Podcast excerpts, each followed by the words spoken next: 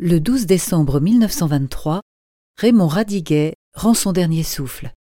Diffusia.fr vous invite à écouter un extrait de son poème « Quand je suis au bord de la mer ». Quand je suis au bord de la mer, afin de rester toujours jeune, comme Aphrodite je déjeune de soleil et de lune digne. Je me sens devenir ondine qui, joyeuse où l'onde est amère, ne souhaite pour son sommeil pas d'autre oreiller que les vagues. Si sur le sable le soleil luit comme perdu une barque,